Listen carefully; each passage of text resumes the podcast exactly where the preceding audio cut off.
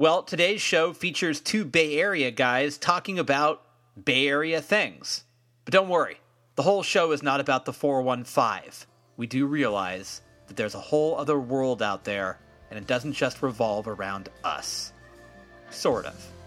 I'm Alex Green, and this is Stereo Embers, the podcast.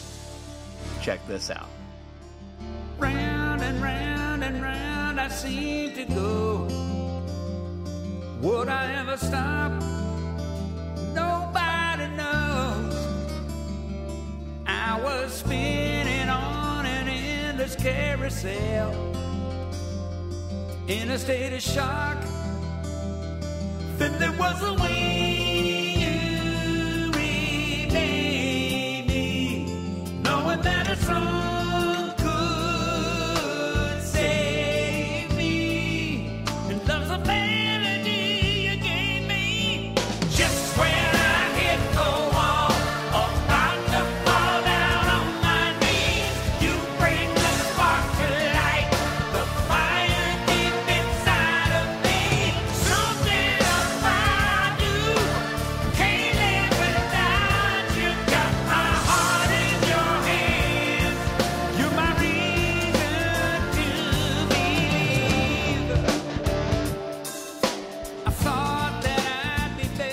is the music of my guest today on the program, Bill Champlin.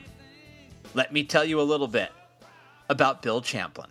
All right, so the Oakland born Bill Champlin's high school band, The Opposite Six, became Sons of Champlin in the mid 60s. And if you're familiar with rock and roll history, being in a band in the Bay Area in the mid 60s, well, that was pretty much the sweet spot. Sons of Champlin shared bills with the Grateful Dead, the band, Jefferson Airplane, and Country Joe and the Fish. And if you're familiar with rock and roll history, uh, I'm guessing they had a really good time doing that. A gifted pianist, vocalist, guitarist, and songwriter, it didn't take long for everyone to want the services of Bill Champlin. After a handful of excellent albums with Sons of Champlin, Bill left the band, and from there, his list of musical accomplishments is so extensive, if they were listed on LinkedIn, LinkedIn would break. I can't list them all here, so let me give you a partial list, okay? In his career, Champlin has worked with REO Speedwagon, David Foster, Barry Manilow, Elton John, Al Jarreau, Amy Grant, Patti LaBelle, The Tubes, and Boz Scaggs.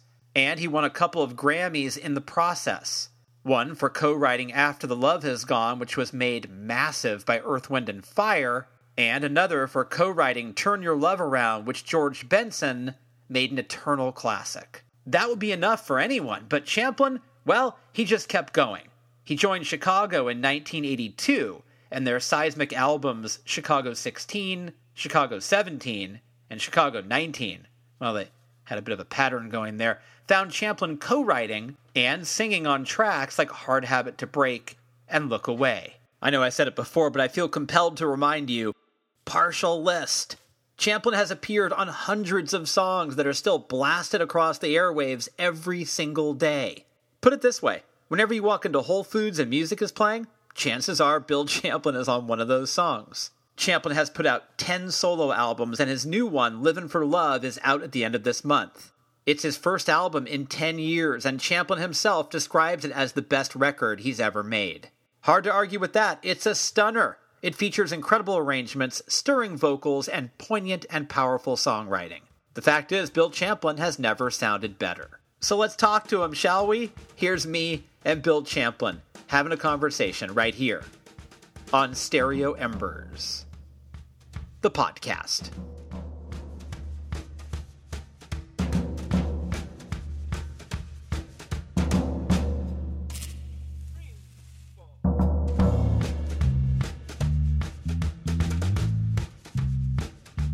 Okay, and I've been, you know, this this whole pandemic thing's kind of throwing throwing uh, monkey wrenches into everybody's lives. But you know, we deal with what we deal with and move forward. A thing is, I was I was checking out is that the main move is that uh, there's going to be more albums out in 2021 than there were babies nine months after the New York blackout. it's going to be oh, did you have an album? Oh, that was a baby boomer. You know what I mean? It's like everybody just went to their Pro Tools rigs and started going to work, you know? But Bill, isn't it kind of like now? It's almost like the '60s, where where like bands were putting out records every six months. Yeah, I think. Well, in some ways, yeah, I think. Uh, you know, I think a lot of what it is is that the. Uh, uh, you know, there's a lot of, of kind of live stuff that are go- that's going out and that kind of thing. And the uh, let me check and make sure I'm cool here. We all right? Yeah, you're cool. Yeah, uh, the uh, you know the basic, just all the basic crap that's going on. The uh, uh, you know, just you know, knocking off knocking off a quick record, or or just doing it with live, you know, live shows and live tapes and stuff like that. So I mean, I don't usually, I haven't done a solo album in over ten years. But the way I do albums is, uh, you know, I, I produce the hell out of it. I get way deep into it. Yeah, So and, then you don't want to do more more than every ten years with it when you do it like that. It's an awful lot of work. But I'll tell you, it kept me busy during that period of time. During this whole since March, I guess. yeah. Yeah. Is there is there now a temptation to hurry that process a little bit and not be as fastidious? Well, I think you know, I've, I've you know, somebody said, "Hey, you're going to do another record?" I says, "I'm not going to. I don't think I, I can't imagine doing another right at the moment. Anyway, I'm still pooped out from doing this one. Can't imagine doing one like this, but I, I can't imagine, you know, bass player, drummer, piano, one vocal, you know, cut it on Tuesday and Wednesday afternoons. You know, uh, which is an kind of an album I've never done before. So for me, it'd be a new thing to do. But I usually write when I write, I'm kind of always writing for bigger, you know, bigger stuff. And then then when I get into carving guitars, I go, well, I said, why don't I just double it? Oh, let me do the hard guitars. Let me do four of them. You know, and I, I I can overdo it pretty easily. You know, nothing's worth doing that isn't worth overdoing. Right, right. Well, I always think of Brian Wilson in terms of like stacking vocals. I've never thought about stacking guitars. oh yeah, yeah. That must be fun. I mean, Jay Graydon, and then the, like you know wire choir stuff. I'm not that good a guitar player. I'm a, I think I'm a really good rhythm player, and I, I got a solo or two, just a few. You know what I mean? Nothing, nothing to jump up and down about. But uh, you know, so I bring in. I usually try to bring in. I mean, I had uh, actually a guy from up north, uh, from Marin County, Tal Morris, played a solo on on one of the songs. Uh, Bruce Gaitsch played one. I mean, he sent me a track uh, that Tamara and I immediately wrote this wrote the stuff on the track, and it was George Hawkins, who's no longer with us. George uh, died a couple of years ago. He's one of the best bass players ever, and and singers. I mean, he was with he was with the Zoo. He was with Loggins for you know ten years, twelve years, something like that. Uh, and uh, so he was on it. Vinnie Colaiuta was was playing drums on that one song. So uh, uh, you know, I just kind of look at it as like there's a lot of a lot of different stuff going on, and uh, and and Bruce's guitar playing, at least at the time, was slamming. I mean, he was just re- always played the right notes. wasn't wasn't all trying to shred and show everybody how fast he can play. yeah, wasn't a shred. You know, Bruce was never a shredder. He was always a you know melodic guitar player. also subtlety is is a powerful thing right Absolutely, yeah. You know, I mean, melody. I think is is really kind of what it is. And, and I, somebody said it. I think I don't know. It might have been Tris or Tris Imboden said something. He said, "Man, that guy plays a solo. He tells a story, and you can't tell a story right away with thirty second notes. You know, and you say, "Great, you've just you've just told a story about a chainsaw." yeah you know, and it's great that you can do that. But you know, I've always kind of associated with guitar players that have the chops to do that, but use as a rule, kind of stay away from the shred and go after the go after the melodies and trying to tell a story. Starting starting slow. If you finish up a solo, you know, doing a bit of chainsaw, that's cool. But if you've if you've built up to it, you know, and Yeah. uh, some guys are really really good at that. You know. I mean, how much does telling a story about a chainsaw have to do with also with youth i mean it seems like it's something you would do when you're sort of an adrenalized 22 year old too Well, yeah. Well, I'm not by any means. Keith Olsen used to say, "Look at me, I, I'm sick." That's pretty funny, dude. Uh, you know, when you're younger, you I think I think a lot of it is competitive. You know, when you're at that age, you're really trying to compete with other guys that play. I want to show you I can play as fast and, and frantic as you, and and do all the little tricks and stuff. And I can play more like Eddie Van Halen than you do. And you know, there's a, I think competition sort of goes with a younger age than it does with the rest of it. I mean, at this point in the game, I'm I'm not competing with anybody because I, the older you get, the more you realize there are guys out there that kick your ass. Yeah. And, and and if that's what's making you go, you've you've lost the game before you even start. Were you competitive in the older days? Were you? I think vocally I might have been. There was a, you know, I was trying to do a lot of different stuff that I don't think necessarily needed to be done that much, and I've, I've kind of come back. And everybody said, "Hey, man, just just sing the melody," and I've just kind of realized you sing the melody, but you put some stuff on it. That that you can learn from Aretha Franklin. I mean, she she always. I mean, a friend of mine said at one time, uh, drummer that played with the Sons. He said Aretha would just sing the song and then get to the tag, and it seems like she's holding it down. They get to the tag and kind of let it up, and then she lets it fly a little bit. You know, shows what she can do. And uh, and God, she could do anything. She was an amazing singer. What about someone like Sam Cooke, who was always in the pocket? He he always seemed like he was untroubled by. Uh, he was so smooth. Uh, what about someone like that, a singer like that? Man, you're born with a voice like that. What are you going to do? Try to sing like somebody else? I mean, he just had such a beautiful pipes. It's funny, and, and my teacher, uh, he didn't know it at the time, but my teacher actually was Lou Rawls. I mean, I paid very close attention to Lou's early records, and it was the same thing with him. But Lou had this back phrasing thing that was always so cool. I mean, when everybody heard D'Angelo the first time, everybody said, "Oh man, listen to how far back he is." I said, "Check out some early Lou records. You want to hear where that comes from." And Lou and I kind of became friends quite a few years later. You know, I mean, after I was, I mean, I get come home from school in high school and just put on his album, his first two albums, and learn them. I never thought about the link between Lou Rawls and D'Angelo, but there really there is one.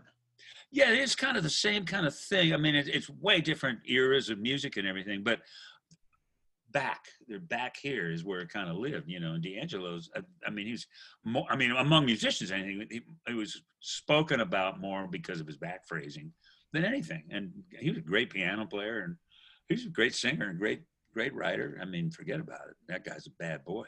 Yeah. Um, can you explain to the listeners what, and also to me, what what back phrasing is technically? Well, you know, a lot of times, especially in rock and you know, in rock, a lot of the singers get on the front end of it. You know, it's, almost like they're ahead of the band. And you know, I've worked with that. You know, done a lot of singing and a lot of stuff in studios, and uh, and uh, they, they get the you know get back here a little bit. Just you know, relax. You're you're not in that much of a hurry to get to the next beat. That's why one of the reasons. Okay, back phrasing. I'd, say not not as a singer, but as a player, probably one of the best known back phrasers is Jim Keltner on drums. I mean, listen to the like traveling Wilburys or some of the Tom Petty things that, that Jim played on. So, bap. There was no hurry to get to bap. You know, bap. He he held it was as far back as you could get without dragging. Mm.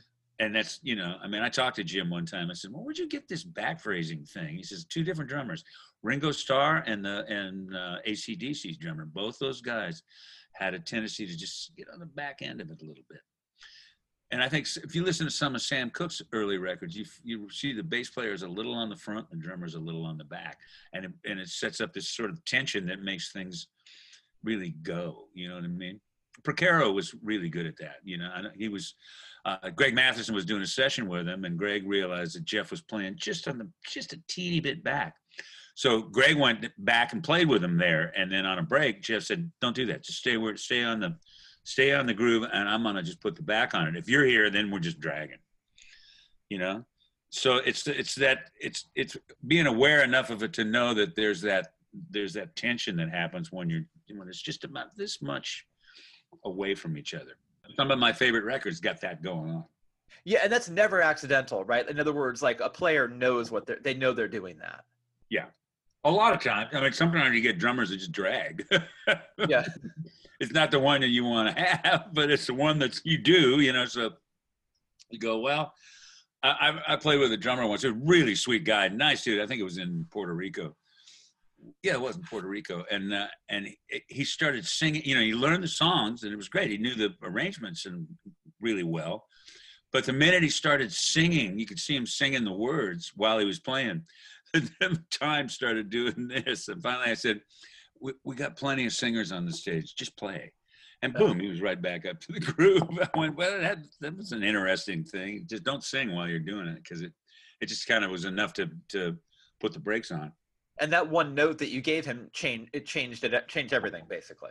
Probably. I said, man, you know, you have a tendency to drag it a little bit when you're singing. So just don't. Yeah. Leave How- the singing to somebody else.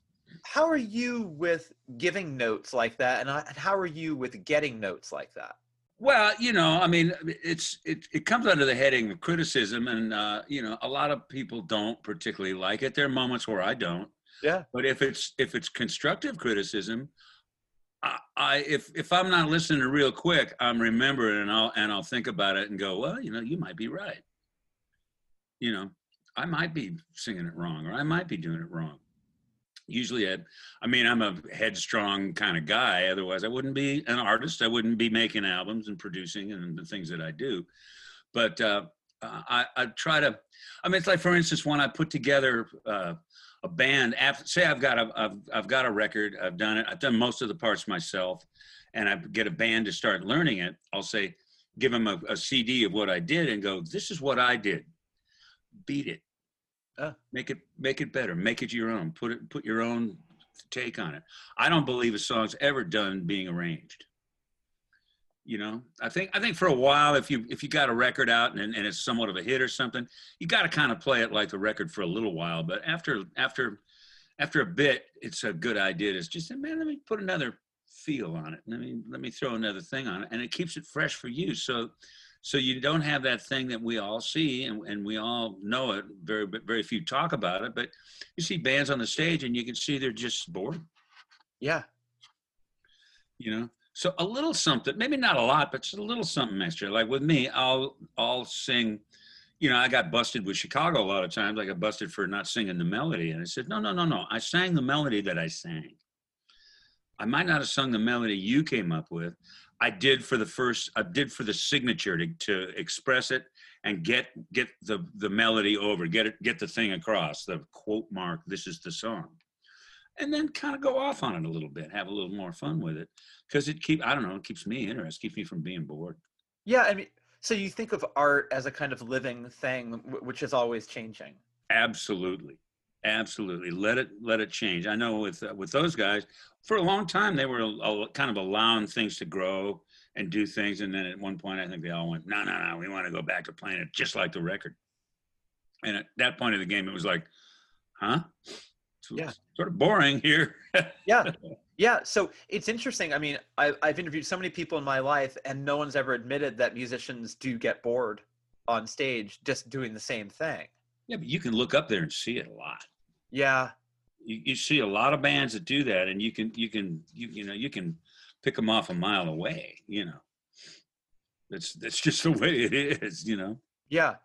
Well, so for you as a musician, it's like let's keep challenging ourselves to bring something new to this piece of work.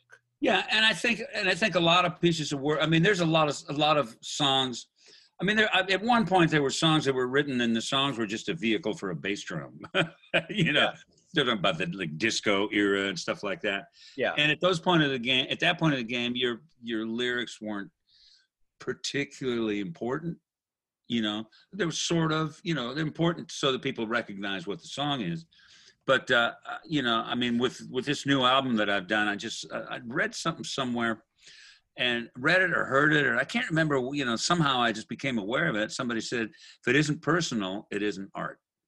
Hmm and I kind of went, "Whoa, that's that's pretty deep." I mean, it might have been, I can't even remember. It's like a you know a, an old writer, a, a writer who's long since been gone. But I love what he said. If it isn't personal, it isn't art. And uh, and so this album, I kind of dug in a little bit. I, I said some stuff that, you know, people usually don't say in a in a song. You know, although it's funny, I was doing a songwriting demo for singing a song for a guy one time, and he had the word juxtaposition in it. And I said, this isn't a song word. You know, is there another way, something else? But then is juxtaposition. You know, it's like, what do you mean? It's just not a song word. And I, I was telling that story to a, a, a writer. I was uh, writing a song with a guy named Steve Diamond, great songwriter.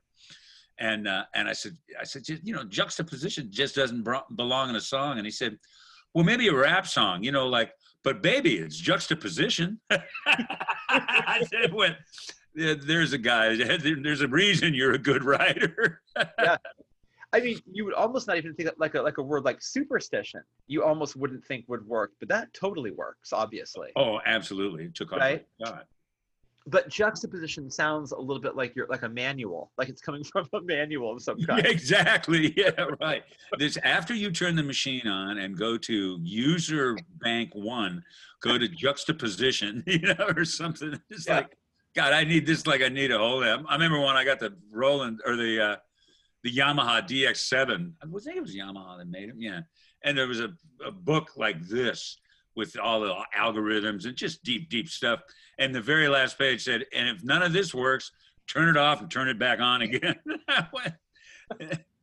It's like one time I was working with David Foster, and I said to him, I said, "Man, you know, he I think I think we're using a Linn 9000 or using some kind of sequencer that had an autocorrect on it." I said, "Man, I'd like to put about the last 20 years of my life through autocorrect." And David immediately chimed in with, "Yeah, and quantize it to the nearest three commandments." I Just all right. Well, that's a memorable moment, you know. Yeah. There's a phrase for a rock song. I'm not sure what I'm not sure if people understand what quantize is, but you know. No. Um, it, it's interesting what you said because the idea that if it's not personal, it's not art. You sort of adhering to that idea. Um, you and I can both admit that's a fairly simple precept. It's amazing to think that you almost had to be reminded of that. Well, I think a lot of songwriters over a period of time went, well, people don't want to hear about you.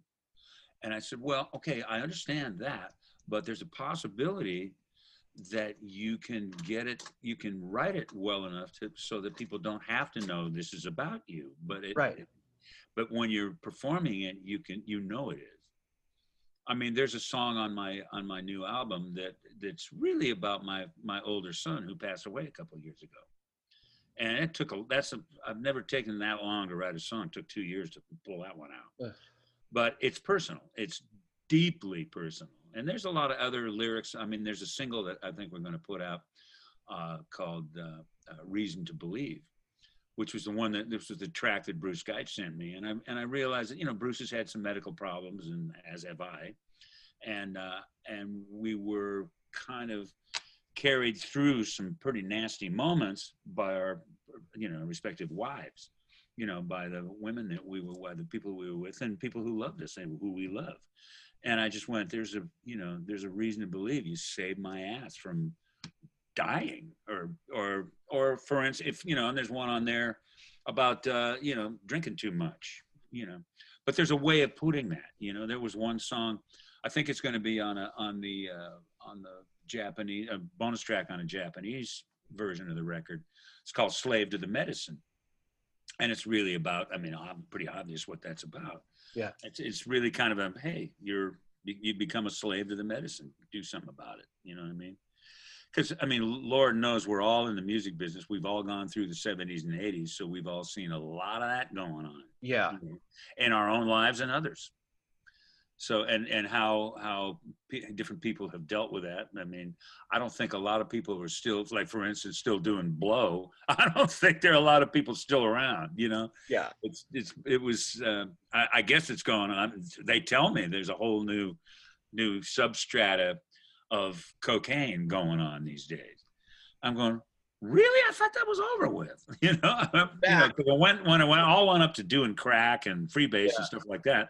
That pretty, I thought that pretty much wiped the slate pretty clean because it that stuff was pretty nasty. A lot of fortunes went right down the drain with that one. Yeah, and and some people who had made a pretty good fortune were forced to stay out there in you know touring nonstop, and when they really should have been just not doing that. Yeah. You know, when when when I joined Chicago's, uh, Peter Cetera said something great. He says, "Hey, man, if we could, if we, I don't want to go out more than about 20, three weeks, and then take at least a week break because after three weeks, the band starts to sound boring. The the um, in the second week of the three weeks, the band's smoking like a freight train. But you know, once you kind of hit that point, especially when you really kind of got to do the same songs over and over again, so just sometimes the, the song will, will read a lot better if you uh, if you take a break from it, even if it's only you know a week, ten days off, and that's kind of how we did it for a long time. You know, at least when at least when Peter was in the band, I mean, he was you know I think they talked him into well, can we go 24 days so we get that one extra weekend? He said, yeah, but he said the the the idea really is that like if guys are drinking, they're drinking too much by then. Uh, we need we need a breather just to, in order to make the music sound better. So this this uh, quarantines and lockdowns, there's your breather. There's your breather. There's mean, your breather. He's an interesting guy. I think of him as sort. He's become in my brain a little bit of an, of an enigma in rock and roll in the sense that what you're saying is really interesting because he had an eye on self-preservation as a fairly young guy. I mean, when you're Mhm. that story you're telling me, he, that must have been in, in the you know mid 80s, early 80s. He must have he was probably pretty young. Yeah, was- I think I joined them in '81. We start. I started playing with them live in '82, Right. and but they had gone through some pretty serious hard burn to where they were just on the road forever. Yeah. uh, earlier on in some of their earlier eras eras and and Peter was more aware I mean you, you know we we I was there when you know we saw another rise when Foster David Foster came into the ball game things started to pop again you know he and I kind of put a, put a little new new thing on that band you know Yeah.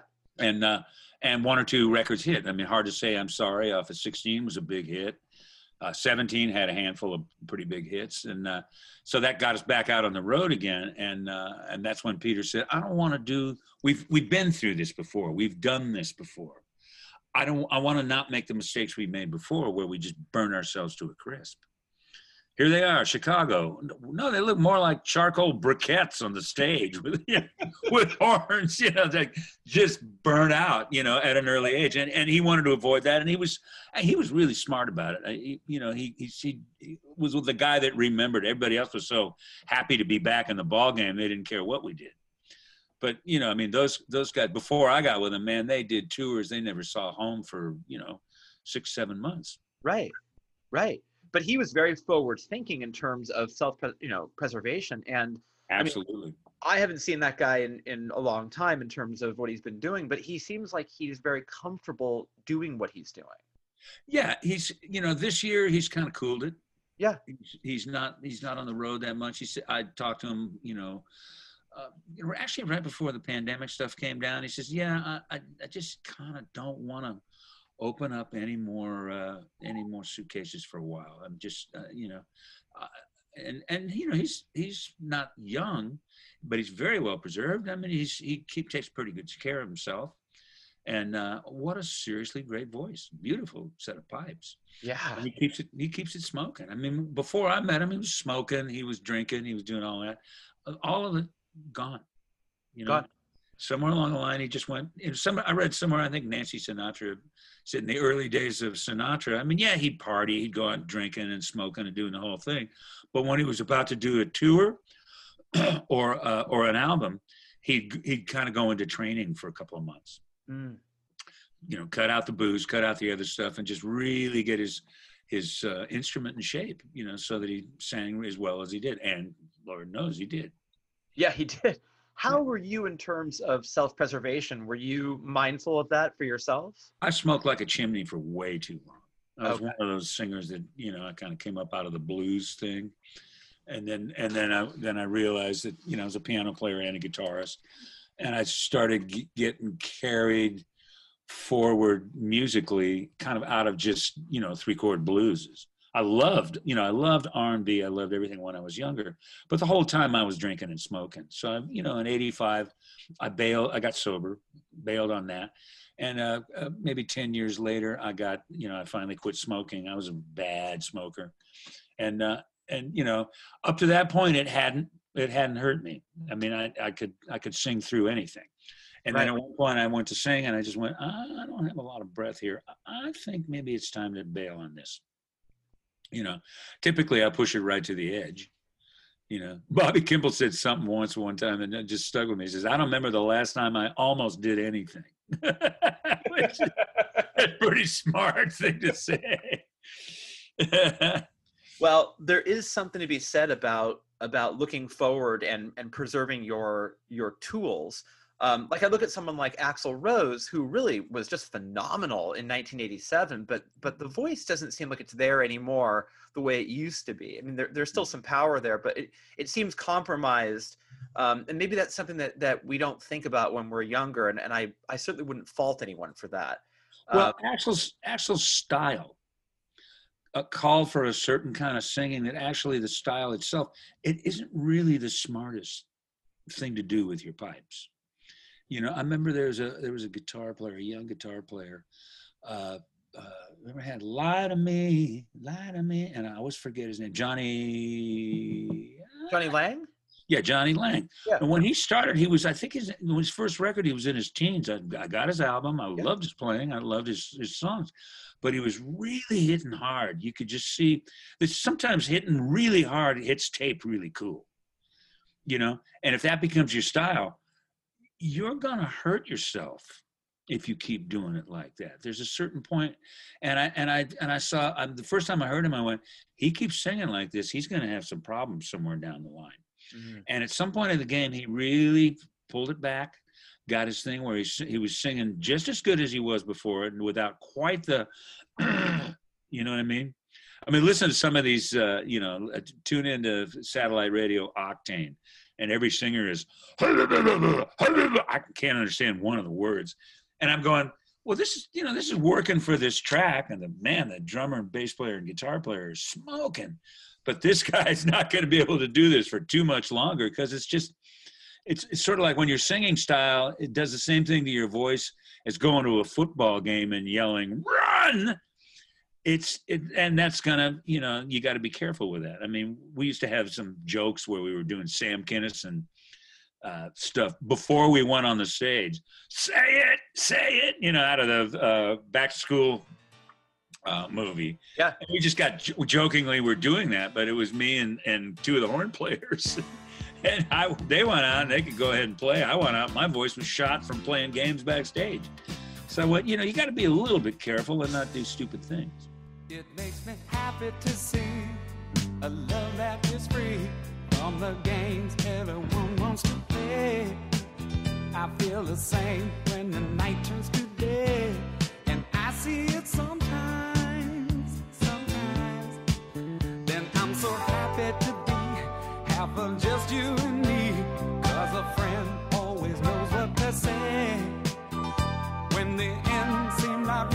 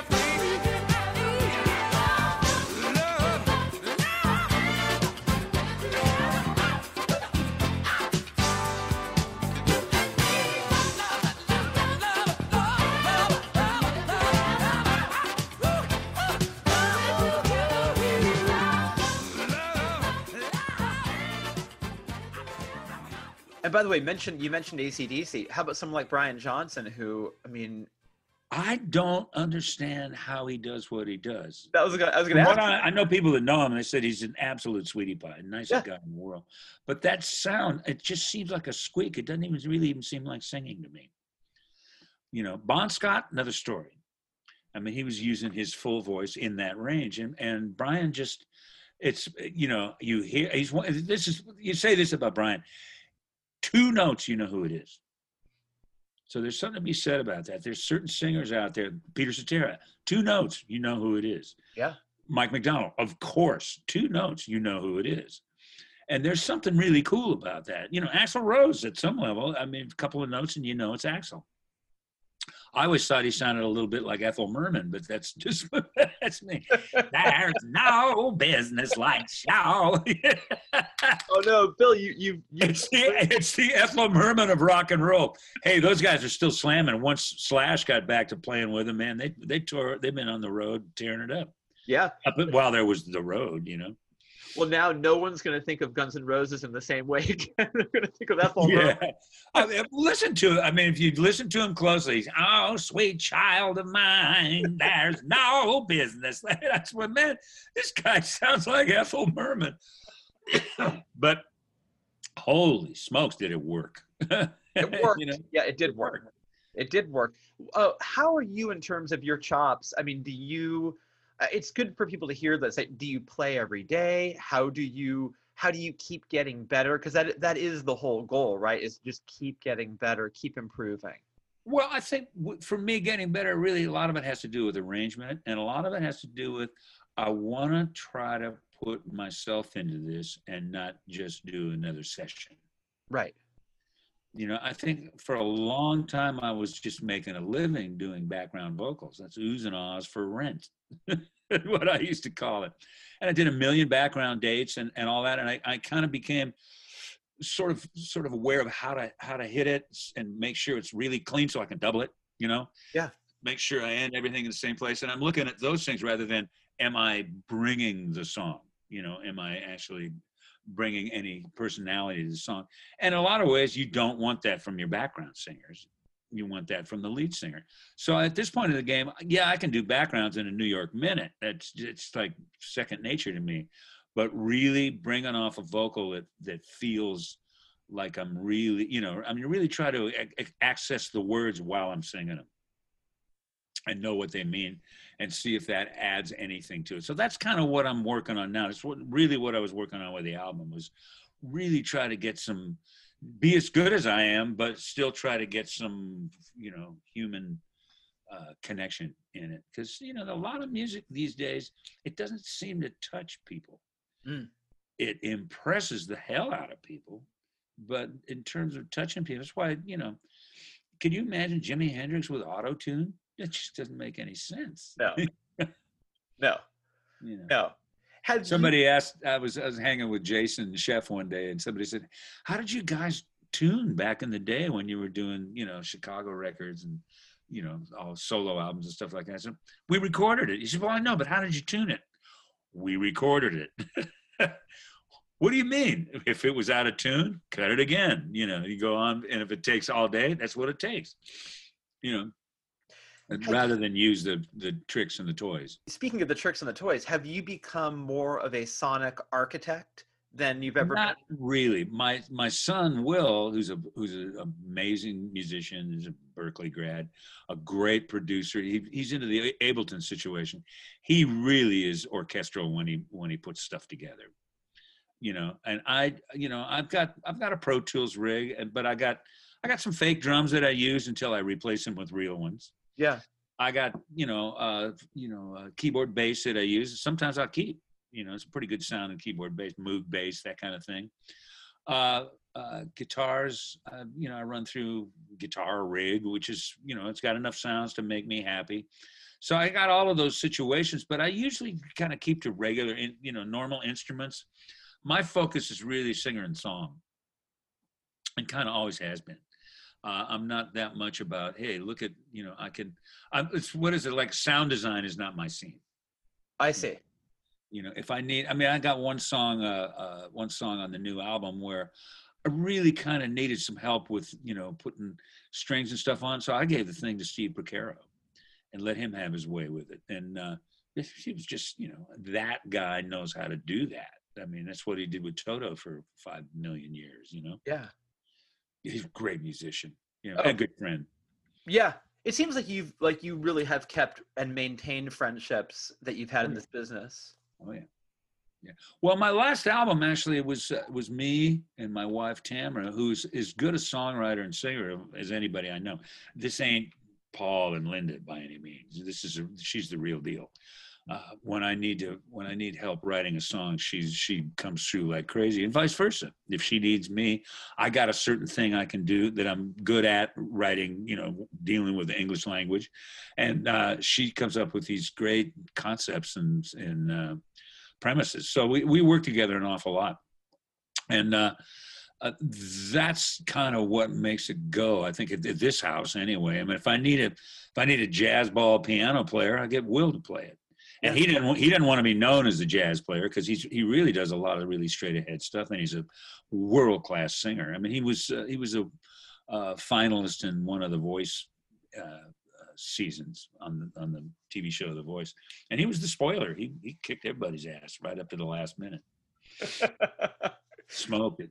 He's got a Bachelor of Arts degree from Berklee School of Music. I've got a BA in in music, which is basically a bad attitude. That's another one. Foster said, "Hey Champlin, you got a BA in music, a bad attitude." I said, "Well, it beats having a bare ass, I guess." Tell me about David Foster. He he he seems like a really ferocious collaborator. He seems like a guy who really gets in the pocket, knows what he wants. Um, can he take a note? Is he a guy you can collaborate in that way with, or or is he terrifying? Well, I have over the years. I mean, I, I, I, Foster and I worked together a lot before he became David Foster. You know what I mean? And it was, and I always just say, man, I worked with Foster when he gave a shit. You know, and- which he actually does. I mean, David, David is just one of those guys. He knows things that work. When you write with David, I think one of the things that's so good about him is he's he's such a natural arranger and of you know world class piano player. He's probably the best pop player on the earth. Greg Mathieson said that. Said David's the best pop piano player on the earth. Period, bar none. Right off the top. He, and uh, as a producer, I mean, there'd be points where every producer has their ups and then their downs. And in his downs, what always brought him back was these Ah, his hands always brought him back. And uh, writing with David is insanely great. I mean, he's just a uh, he's just got such great musical ideas that it just you know he just keeps you really engaged. do you always have musical ideas? Are you is your brain always in the game, or are there days or weeks that go by where you're not thinking about it? Yeah, I, I've done a lot of running into walls because I'm thinking about a bridge. Tamara calls it the Billy Ballet. Whoops! I just knocked something. I tripped over something in the house. What? A chair.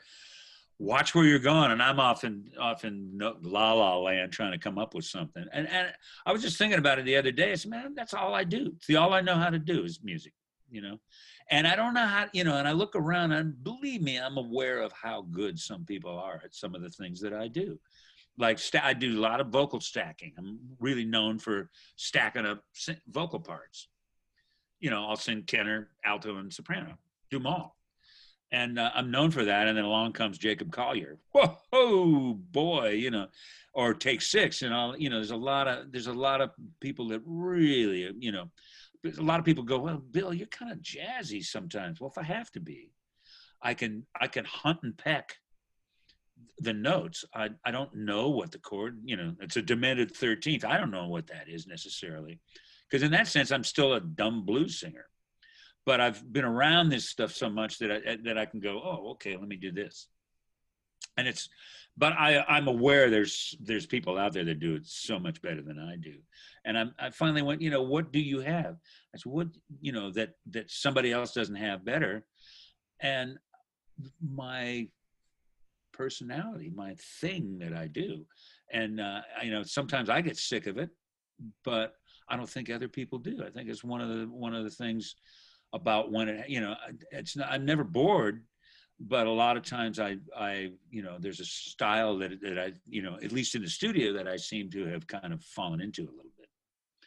And it's nothing wrong with the style. It's your, uh, it's like your personalized license plate, some level. Right. Right. It's it's the thing that you do. And so, right.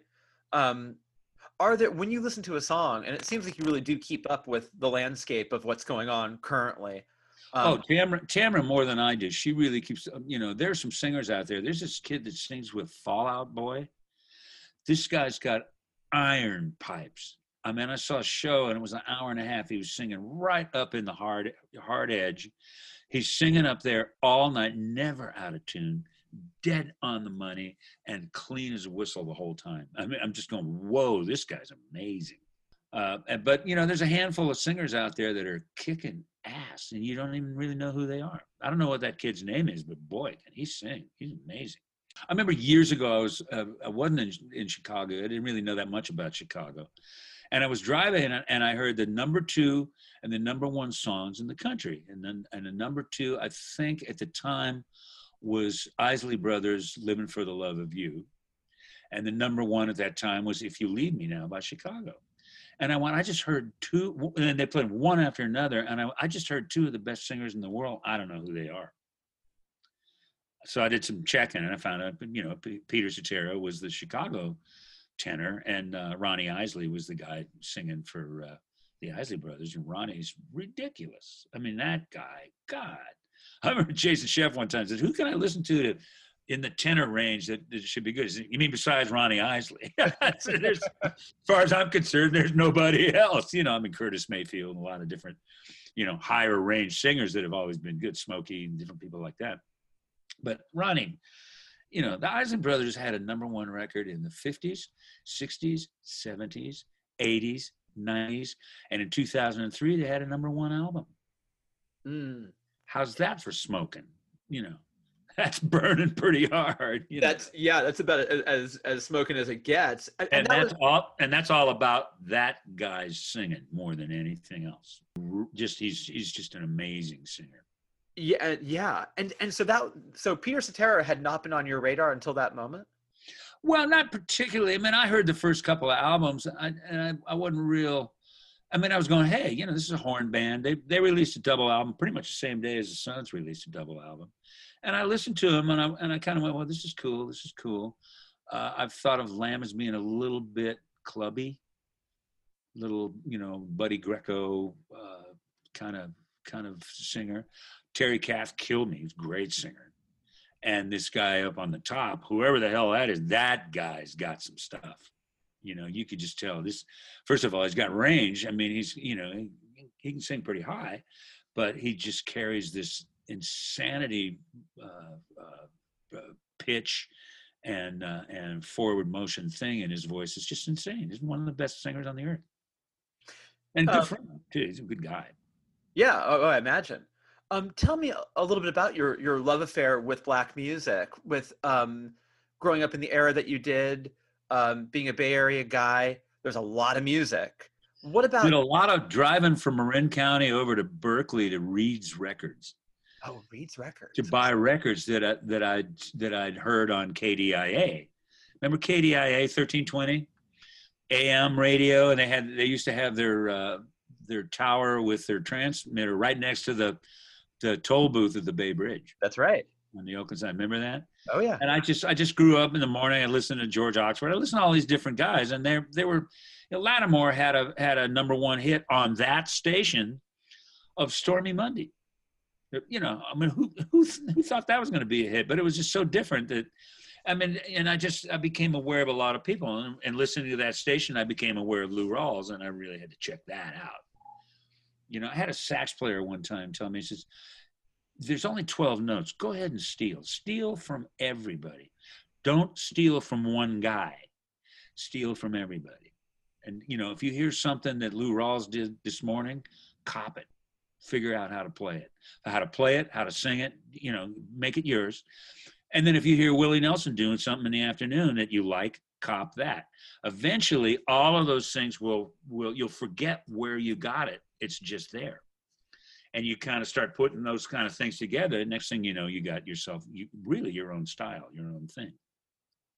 And I've listened closely to this guy. The guy's name was Larry Randall. Played in a kind of a Las Vegas group called the Big Beats, and, and it was a it was a great great bit of advice to a young kid. You know, just keep stealing. I mean, there's tw- like Quincy Jones said it one time. Says there's only twelve notes. I think of it that way. Yeah. It's how you how you sing those any of those twelve notes is what makes you you.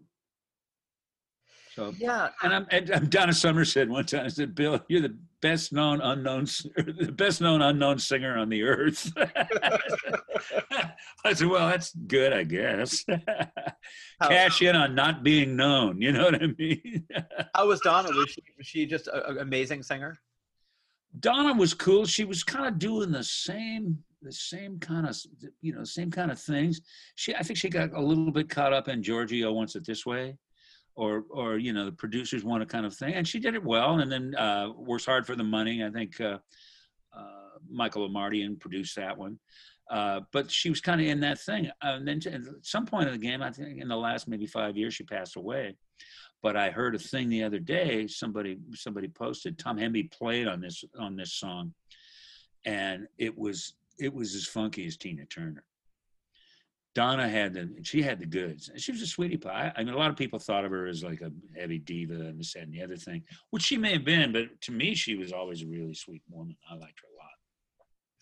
In terms of growing up in the Bay Area, like you and I did, when something like, and I still can't figure this out. Um, maybe you can explain to me. When when I think about someone like John Fogerty, and I think about Creedence, Yeah. uh, like they were so singular and so bizarrely unique um, for being a Bay Area band, sounding like nobody else. Yeah. Um, what what was your take on them? I, I kind of knew them a little bit. They were a little standoffish. John's always been a little bit that way. So I didn't really get to know him very well when that was all going on. But they had, uh, they brought the Delta to the East Bay, is what they Yeah. did. You know, I was talking with, uh, I, once again, I was talking with Jason Scheff. We were on a bus ride somewhere. And he said, Well, you know, uh, Creedence came from Memphis, didn't they? I said, No, they're from Berkeley, California. He said, but they sound like Memphis. So I think John really uh, picked off what made Memphis happen. You know, what made Memphis go. And Memphis uh, music that came out of there was pretty cool. I mean, uh, aside from Elvis, obviously, Elvis Yeah. and Johnny Cash and Sun Records, but across the uh, across town was Stax Volt. Another story, big story right there. And I think a lot of what made Stax Volt happen was half white, half black. It was one of the few things that really kind of put two of those two kind of musicians together. I mean, Booker T and the MGs was the backup band for most of those artists. Steve Cropper produced a lot of those artists. And uh, uh, Duck Dunn and Steve Cropper were the white guys in Booker T and the MGs, and uh, Al Jackson Jr. and uh, and uh, Booker himself were the black guys in that band, and that was a really kind of a cool. There was just t- two different approaches. What really made it really touchable. Uh, you know, and then God, I remember where I was and what I was doing the first time I heard Otis Redding. It's like, oh my God, there's a guy you can't cop. All you can do is just enjoy. You know. Yeah. And I was looked at. I was looked at Ray Charles that way. I'm, I'll never try to sound like Ray Charles. It'd be stupid. Yeah. It's just- it's not- Billy Joel pulled it off pretty well, but uh, it wasn't. It wasn't kind of down my alley. So, well, I'll stick with the Lou Rawls thing. It might be better. Yeah. How was how was Fogerty as a singer? He's really good in, in his range. He's a monster. You know, he's a great singer. Yeah. By the way, his voice, in a really weird way, it sounds untouched by time. Like he, he Yeah. didn't blow it out, No. No. right? He did. I mean, McCartney's another one of those guys. I went and saw this this show at the Candlestick Park. Made it. It may have been what five six years ago. It was the last show at the Stick. That's what they called it, right? I remember. And the and the last rock show that had been at the Stick was the Beatles' last show. That's Right? right. So it was kind of a cool thing. There were seventy five thousand people there, big giant speakers, and and you know that guy did thirty five songs all in the original key. Never took a drink of water. Never. I mean, I saw him maybe chewing gum just to keep some moisture going. Yeah. Uh, he never took a drink of water, and he was on the stage for the whole what three and a half hours, like a Grateful Dead gig. You know what I mean? just up there forever, you know. And you know, you would think that he would have left and thrown an, an instrumental out, or you know, gone to take a pee or something, anything like that. And uh, and but never took a drink of water. And Tamara knows the uh, the guitar player and just kind of hit him up on Facebook and said, "Just saw the show. It was insane, great, beautiful. Band was great. Everything was was screaming. What's the story with no water?" and he says, well, first of all, he wrote her back to, well, first of all, he's not of this planet, which was a pretty cool thing to say. And second of all, I think one time he had a drink of water and he went to sing and he burped. And uh, he's enough of a per- perfectionist and went, that ain't going to happen again. Not going to do that again.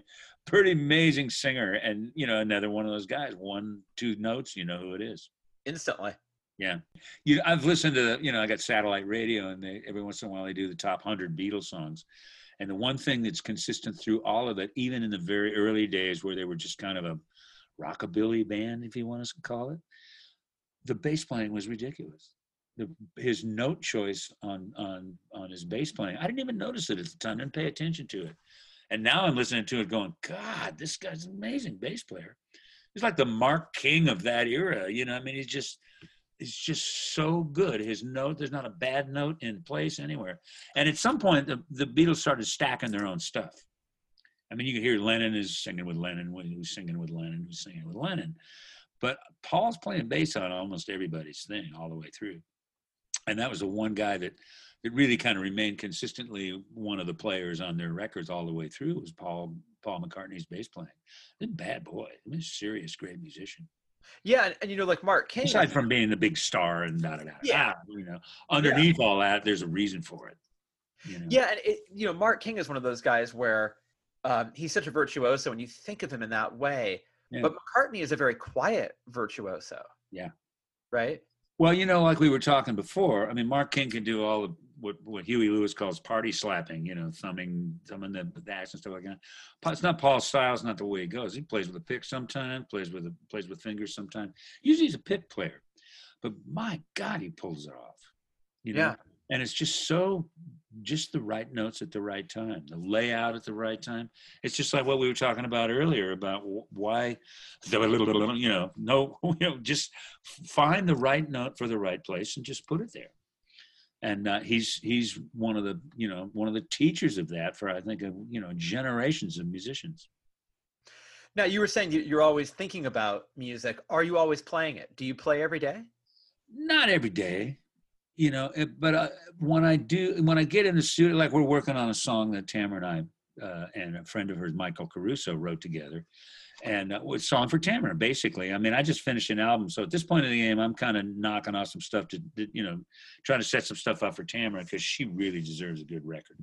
Simple as that. You know, something that she can just play and go, well, this is pretty much me. I mean, she's had a solo album, but it's been a lot of years. Yeah. So, uh, uh, we, we, you know, for two days, I'm in there slamming.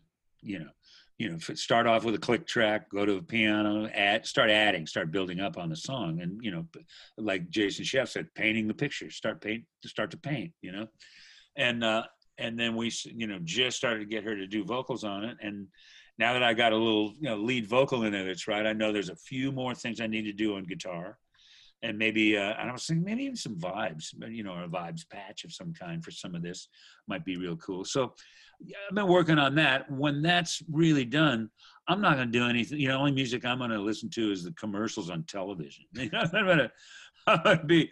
Let's see, what are you playing today? Remote control. You know, because there's a point where you just got to clear it out. You know. Yeah.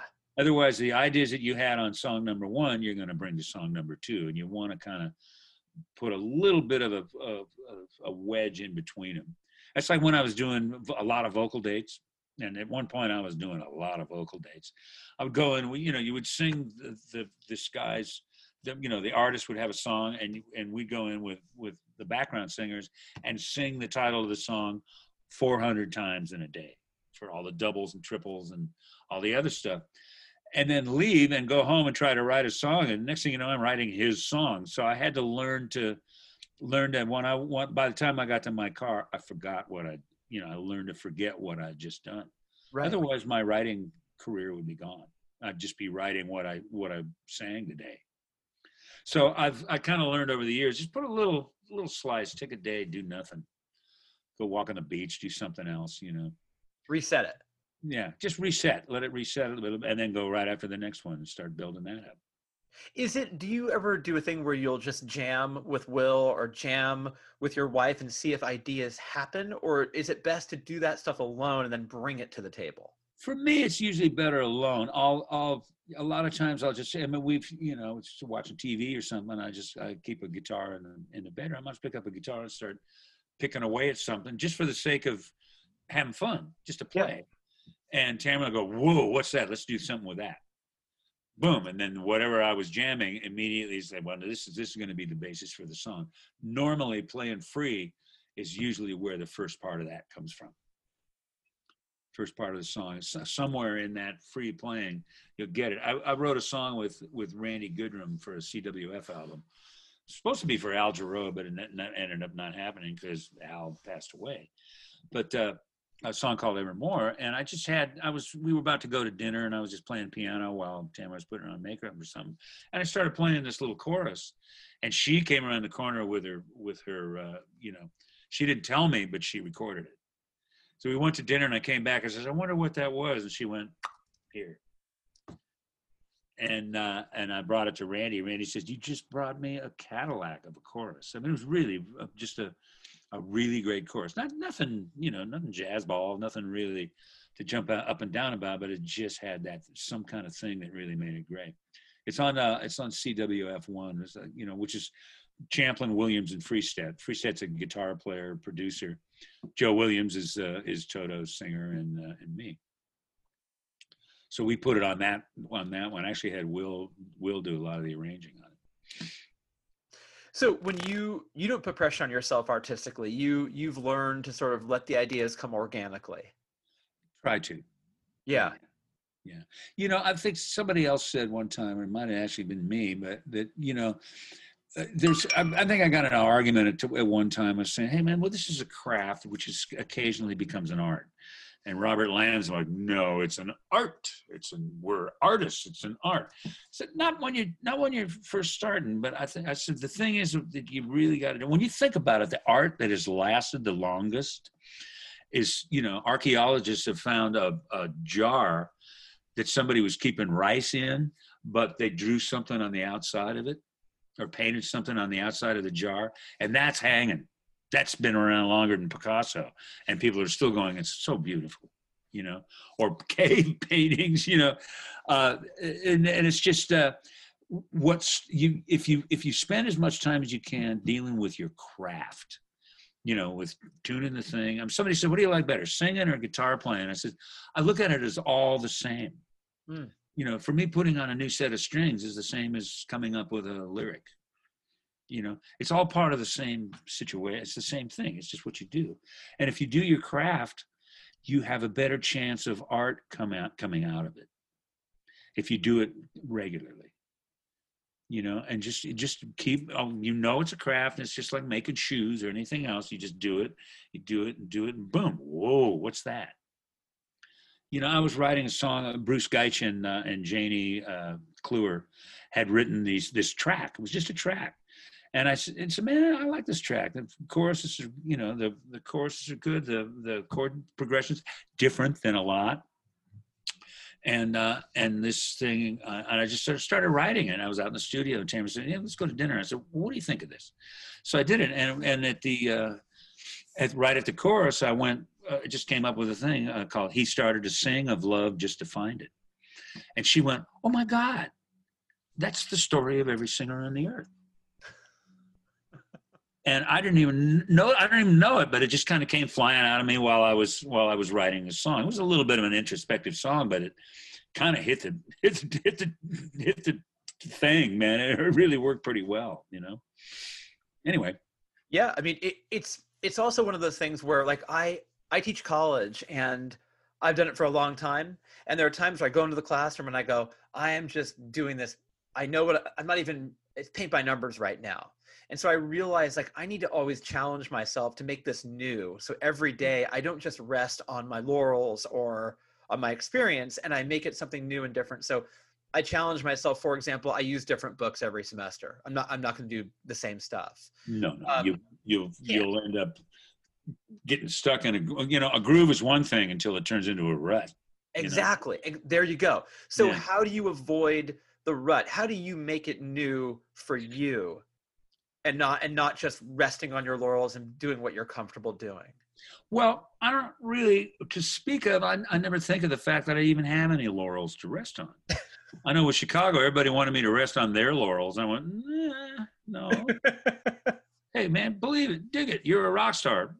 No, I'm a musician. Remember uh, my favorite year with Peter O'Toole? He says, I'm not an actor. I'm a movie star. You know, it's for me, it's the other way around. I'm not a movie star. I'm an actor. I kind of like, you know, doing it just straight ahead and keep it straight. You know what I mean? Just the nature of the nature of the beast. yeah. Have you? But have you uh, yeah, I mean, if if I feel like I'm in a rut at that point of the game, it's time to it's time to to really try to you know shake it all up, take it, put it in a box, shake it like that, and then open it, and see what happens. Have you ever picked up an instrument that you've been curious about? But is that a good way to do it as well? Like, I'll pick up the oboe and Oh, see what happens. I mean, every time I get a new, every time over the years that I've gotten a new synthesizer or something that has different sounds, three or four songs are going to come out of it because I'm going to go, wow, that, you know, it's something that'll that'll kind of inspire me to do something different.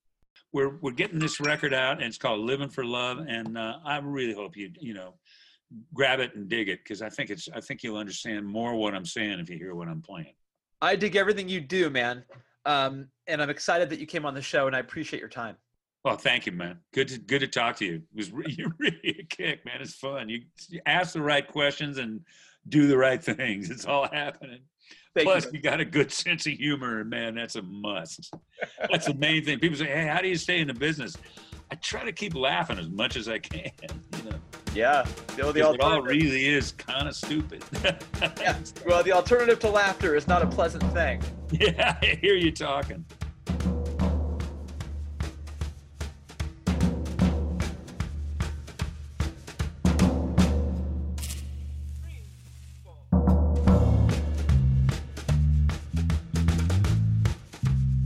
Bill Champlin, great guy.